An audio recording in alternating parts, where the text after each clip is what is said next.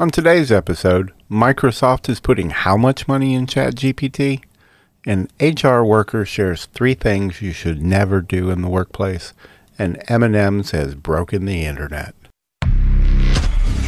Welcome, welcome, welcome. Welcome to Socially Sensitive Podcast. This is Socially Solo, episode number 145. Today is Tuesday, January 24th, 2023. Today's national days. It's National Peanut Butter Day. It's also Beer Can Appreciation Day. So let's all raise a can and cheers to Beer Can Appreciation Day. And to the cans that hold that liquid gold. and as always, remember to drink responsibly. Uh, Bitcoin. Bitcoin is at $22,968, which is still slight climb. It's continuing that upward. So we'll see how it goes. To our first story, and uh, here we go again. Chat GPT. I know you're probably getting tired of hearing me talk about it, but they just keep uh, doing new things, rolling out new things, talking about it. Yeah, they've reportedly started rolling out a premium version of its uh, software, Chat GPT. You know, OpenAI, which is the uh, the parent company, I guess, that owns it. You know, they rolled they're or in the process of rolling out the premium version, um, and that that I guess was pretty quick. The free version, it says, will still be available, but for forty two dollars a month, which is what the cost of the uh, premium will be, you'll get expanded capabilities like uh, faster response speeds and uh, priority access to new features. I'm curious what those new features will be, since I think uh, the response times are already pretty quick. I see it as you're basically paying for whatever their new features are. And uh, I can't wait to see uh, what those will be for $42 a month. And I read that the cost of running the chatbot alone, according to the company OpenAI, is uh, they spend over $100,000 per day, is what it takes to maintain. That's more than $3 million a month, which I, guess makes that $42 monthly. Actually, you know, not too bad. ChatGPT, although they do have 75 million unique monthly users. So if uh, only 10% of those users choose to subscribe to the premium service, uh, they'll probably, or I guess, could make up about uh, $3.4 billion in revenue in the first year. And uh, that would be about $2 billion in profit because it says they run on a, a 60% profit margin. That that'll just be a yeah a money a money printing machine. Right now, the premium version it's uh, not uh, I guess available to the general public because it said it's uh, dependent on selection. I guess you have to be chosen. OpenAI is uh, they put a waitlist link on its Discord server. Uh, Sam Altman, who's the uh, CEO of OpenAI, he recently said that uh, he wouldn't want to make a prediction about when, but that the company is working on releasing a video version shortly. So I can't wait to see that one. Yeah, because uh, I mean, Google definitely needs to be worried. It was reported that uh, I guess there is a code red issued by Google's management right now in response to uh, ChatGPT, and I just, I guess, how fast it's growing in its popularity. Sundar Pichai, the, he's the CEO of uh, Google and you know the parent company Alphabet. He's been having, I guess, lots of meetings regarding um, what their AI strategy is going to be against, you know, ChatGPT. He's introduced, uh,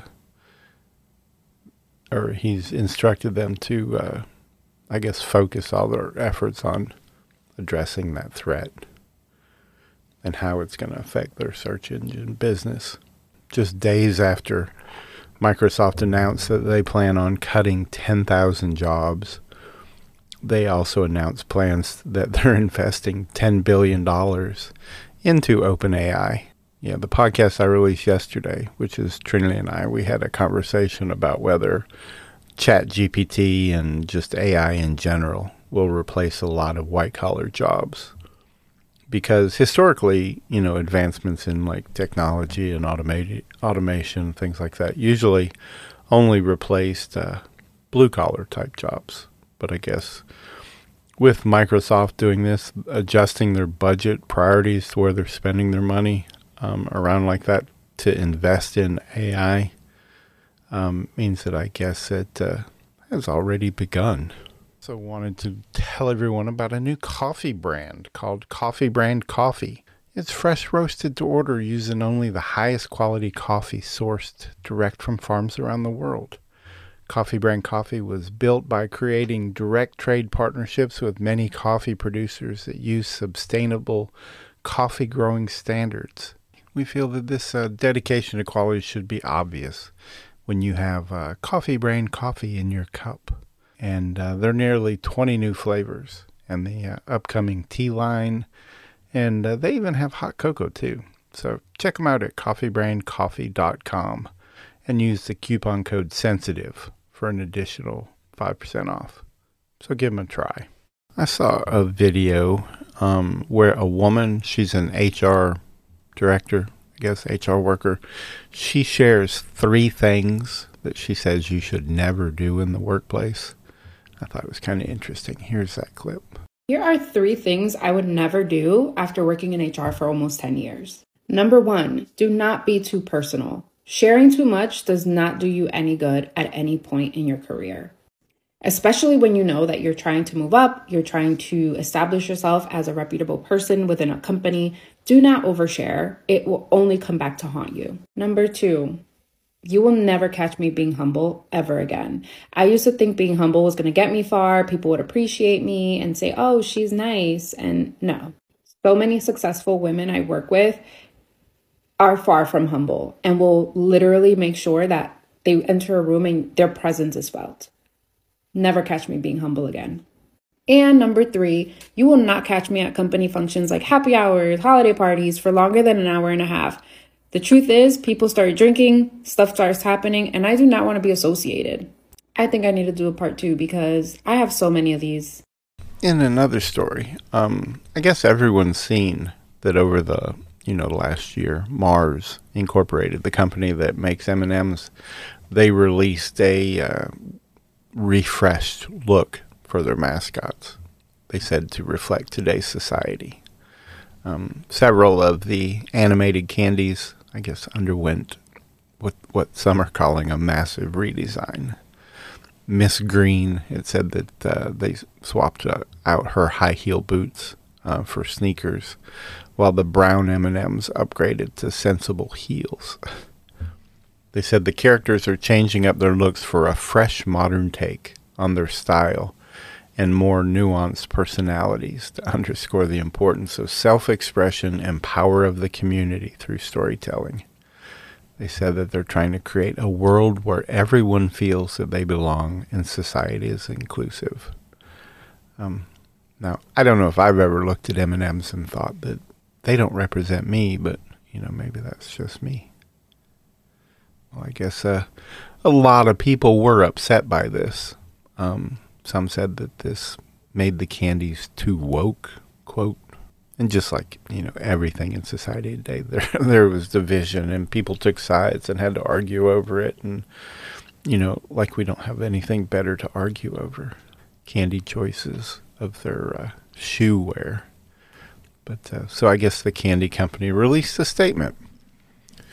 Said, In the last year, we've made some changes to our beloved spokes candies.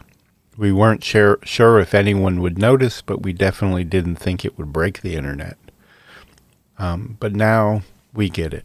Even a candy's shoes can be polarizing. That's definitely true. Which was the last thing M&M's wanted since we're all about bringing people together. Therefore, we decided to take an indefinite pause from the spokes candies. Um, in their place, we're proud to announce a spokesperson America can agree on, the beloved Maya Rudolph. So I, I guess we won't have the cartoon M and M's in the commercials anymore, and uh, Maya Rudolph will be taking their place. I think the the uh, first place we'll see one of the new ads that said we'll be uh, with her in them will be on February 12th at uh, during the you know M&M Super Bowl commercial.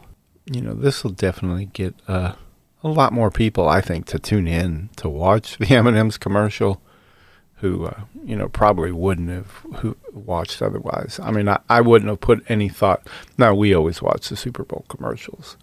I wouldn't have specifically searched out the M&M's one, but uh, I definitely will now just to see what they're do- doing with Maya Rudolph. That's all I have today. Just want to thank everybody for tuning in. And if you enjoyed this episode, please be sure to share it with your friends and family. And don't forget to subscribe to our podcast so you never miss an episode. Um, so thanks again for listening, and uh, we hope you have an amazing rest of your day. See you tomorrow. Bye. If you haven't already, subscribe to Socially Sensitive on Apple Podcasts, Spotify, or whatever your favorite podcast platform is. And while you're there, leave a review and a five star rating. You can also find us on Facebook, TikTok, Twitter, and all social media platforms by searching the tag at Socially Sensitive. Also, check out our website, sociallysensitive.com, and grab some officially licensed products.